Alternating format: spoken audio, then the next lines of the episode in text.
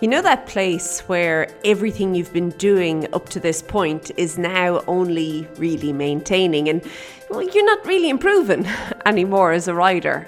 Oh, that can be a really frustrating place. And knowing how to get out of it, well, it can be as simple as just asking yourself a couple of strategic questions. Hi there, my name is Lorna Leeson, and welcome to the Daily Strides podcast, the podcast for equestrians all over the world, helping you to have better conversations with your horse. And you know, every now and then we will reach a plateau in our riding. It's the place where we just feel like we're not improving, we're doing all the things that, as I said, have probably worked up to this point, but oh, it's just not moving it forward anymore. And it, it feels very stale and very frustrating, to be honest, um, because well, it's like the same old, same old. It's like every ride is on repeat and you're just not getting to the next level. The good news is that it's normally pretty easy to get unstuck when you find yourself at that point, but you do have to be quite strategic about it.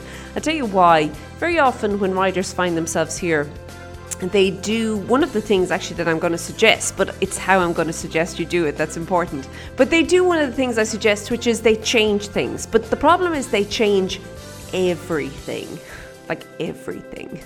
And, and yeah, it works. They definitely there's a difference. They can feel that things are moving again, but now they don't know what actually worked. And that kind of leaves you back in the same spot over and over and over again. Whereas if you get, as I said, a little strategic about how you're going to change, if change is indeed the answer, Okay, it may not be. But if it is the answer, how you're going to change, that can change everything for you. So, as I said, I've got a couple of questions that you can ask yourself in order to get moving again. The first one I want to ask is How well do you actually understand what you think you know about what it is that you're doing? Now, I know that we as riders tend to deep dive into certain things and then we feel like well I've, I know everything on it. I've, I've done my due diligence where this is concerned and I'm like basically an expert on it.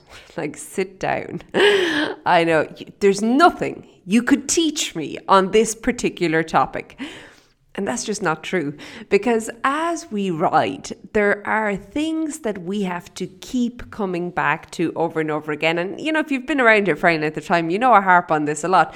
But not only the basics, there's also then what I feel are the really important steps as we train ourselves and our horses, and how we have to begin looking at the different filters and looking through those filters in order to really and truly make progress. I'll give you an example. Recently, I was working with a rider and she got to where she wanted to get and it was great. And she kind of felt at this point actually that her horse was not the horse that was going to take her further. Okay. They, they'd done what they could do together and it potentially was time to move on.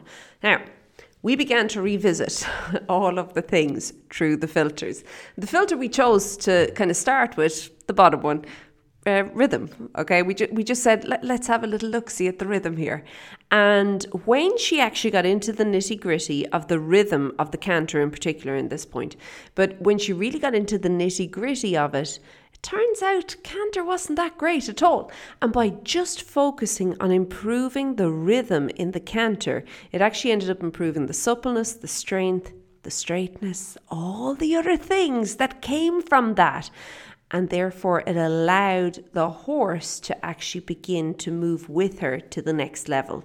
Do you understand? It was something that was really fundamental it was missing. It was causing the plateau because it was missing.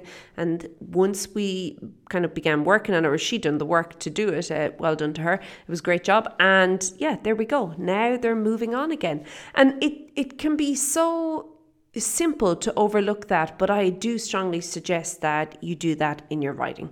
Okay, the second thing is are you physically able to allow improvement to happen?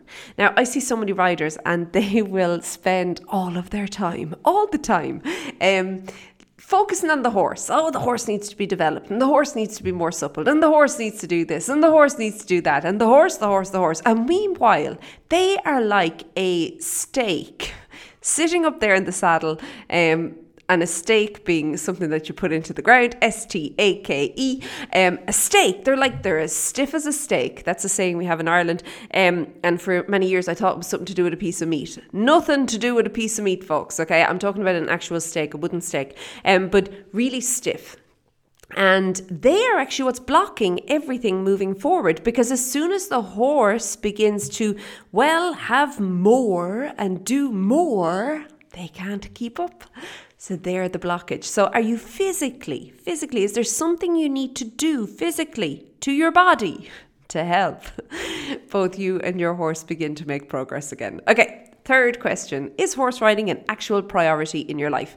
It amazes me how many people ride four times a month and complain that they're not really improving. Um, I think if you're doing anything for four hours a month, the chances of you making huge progress are pretty slim. Now, let's be honest, hey?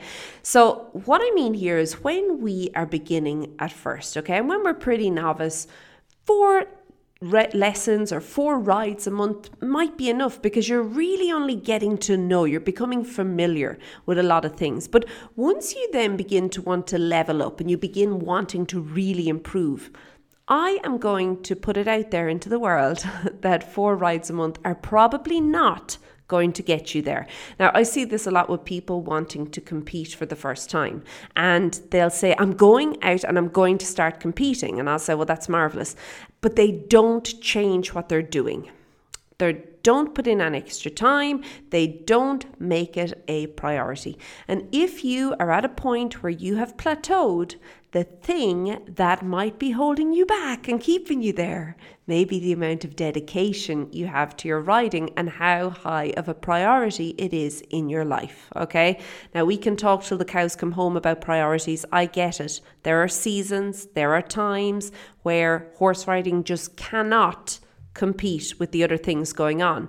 But for the vast majority of riders, that is not where they are. It's just that horse riding is not a priority.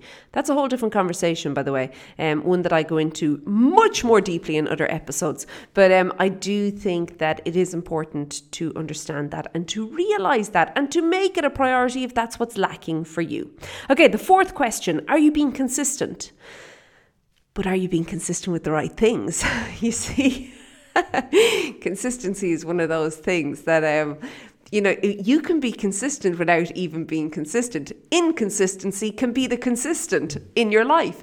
So it's really important that you understand what is what is needed or what is necessary to get consistent on in order to move things forward. A good example of this with horse riding is people will only do what they think they should do, the important bits, the, the nitty gritty, the attention to detail when they're maybe riding on a certain day in a certain place. They're in the arena, maybe with a trainer, and, and they're so focused on what they're doing, and it's marvelous. But then the all the other days, in between the days when they're with their trainer in the arena, or in between the days maybe that they're training alone in the arena, they're just doing whatever. There's no consistency. And in fact, the the lack of consistency, the lack of if you want responsiveness from the rider and, and just this kind of zoning out is what is consistent. And it makes sense that if that's what's happening for you, you're not really going to get progress. It's what you're doing the day in and the day out that's going to make the difference. So, really and truly, you have to get honest with yourself. Am I being as consistent as I could be? I'm gonna. You you can kind of challenge yourself with this one, and it can be a little fun challenge for you. Oh, let's say over your next ten rides, how consistent are you with the quality of the halt every single halt? Now, every halt, I'm not talking about the halts just in the arena. I'm talking about every single time you ask your horse to stop, whether you're on the ground, you're lunging, you're long lining, or you're in the saddle. How consistent are you with the quality of the halt, with setting it up? How consistent are you? There you go. There's consistency. Okay, so that is something that I know this is a little bit tough love here now, but. um, it's something that so many riders need to hear because, you know, it can be easy to say that I'm just stuck. I'm stuck. I can't get forward. I'm not making any progress and to blame everything else. And meanwhile, back at the ranch, it's just what you're doing on the day in, the day out that's making all the difference. Okay. Um, the fifth question you can ask yourself is Have you an actual goal that you're working towards? Okay. If you've answered all the questions kind of prior to this and you've said no no i'm golden with that or I'm, I'm like that's all good that's all good and you can honestly hand over your heart say that then i'm going to ask you if you have a good quality goal that you're working towards in your writing. Very often it's because we're not pushing ourselves, we're not stretching ourselves, we're not aiming, we're kind of just wandering around and we've no aim, we've no direction. Well, it makes sense. We're never actually going to get anywhere because we don't know where we want to go. Okay. So set a couple of goals. They don't have to be competitive goals. In fact, I would strongly suggest not having them being competitive goals, just goals for you and your horse. It could be anything to do with lengthening or shortening, things you can measure. It could be to do with riding fitness, it could be to do with the amount of rides you have, it could be to do with the maybe the accuracy of transitions or the straightness of transitions or I don't know, it could even be that you are able to canter for three circles, okay? Whatever. Set yourself a couple of goals and work towards them. Can make all the difference. Then the final question, which is the one I was speaking about at the very beginning, okay, before we got into the six actual questions. Does something need to change? And I would suggest doing that last, okay? Because really and truly, if you've been honest with the above questions, you'll you'll be you'll easily be able to pinpoint and it will become very obvious very quickly for anybody looking at what actually needs to change for you in order to begin making the improvements in your writing. And as I said at the beginning, can be very, very easy to jump into this one first, to dive into it and to be like, yes, I'm going to change this, this, this, and this, and it's all going to work out perfectly. And you know what? It probably will make a difference and it probably will have a positive impact as well because I really feel that underneath it all, you actually already know what the issue is.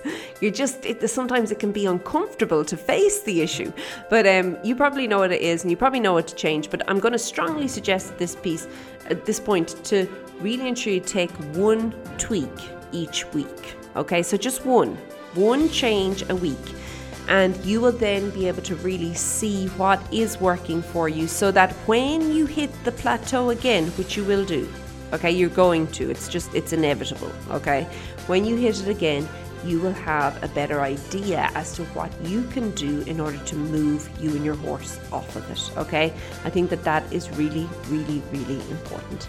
Okay, hopefully you find value in this. If you would like to help you have a little consistency in your riding, if you want a plan for every actual ride, if you want me in your ear giving you step by step instructions as to what to do and when to do it and how to do it and all that fun stuff and also if it's working. it's all well and good knowing all the stuff, and then you're like, oh, did that work or not? I don't know. Um, anyway, I'm going to invite you to join me inside of Connection. Uh, you can find all the details over at stridesforsuccess.com forward slash join, and we're actually closing the doors um, this week to Connection. You won't be able to get in for a little while, but there will be a wait list. So even if you're listening to this after this episode goes live, and whenever you're listening to this, go over, find out more, get your name on the wait list, and we'll let you know when the doors are opened again. Okay, have a great week, keep well, and I'll chat to you soon. Be good. Bye.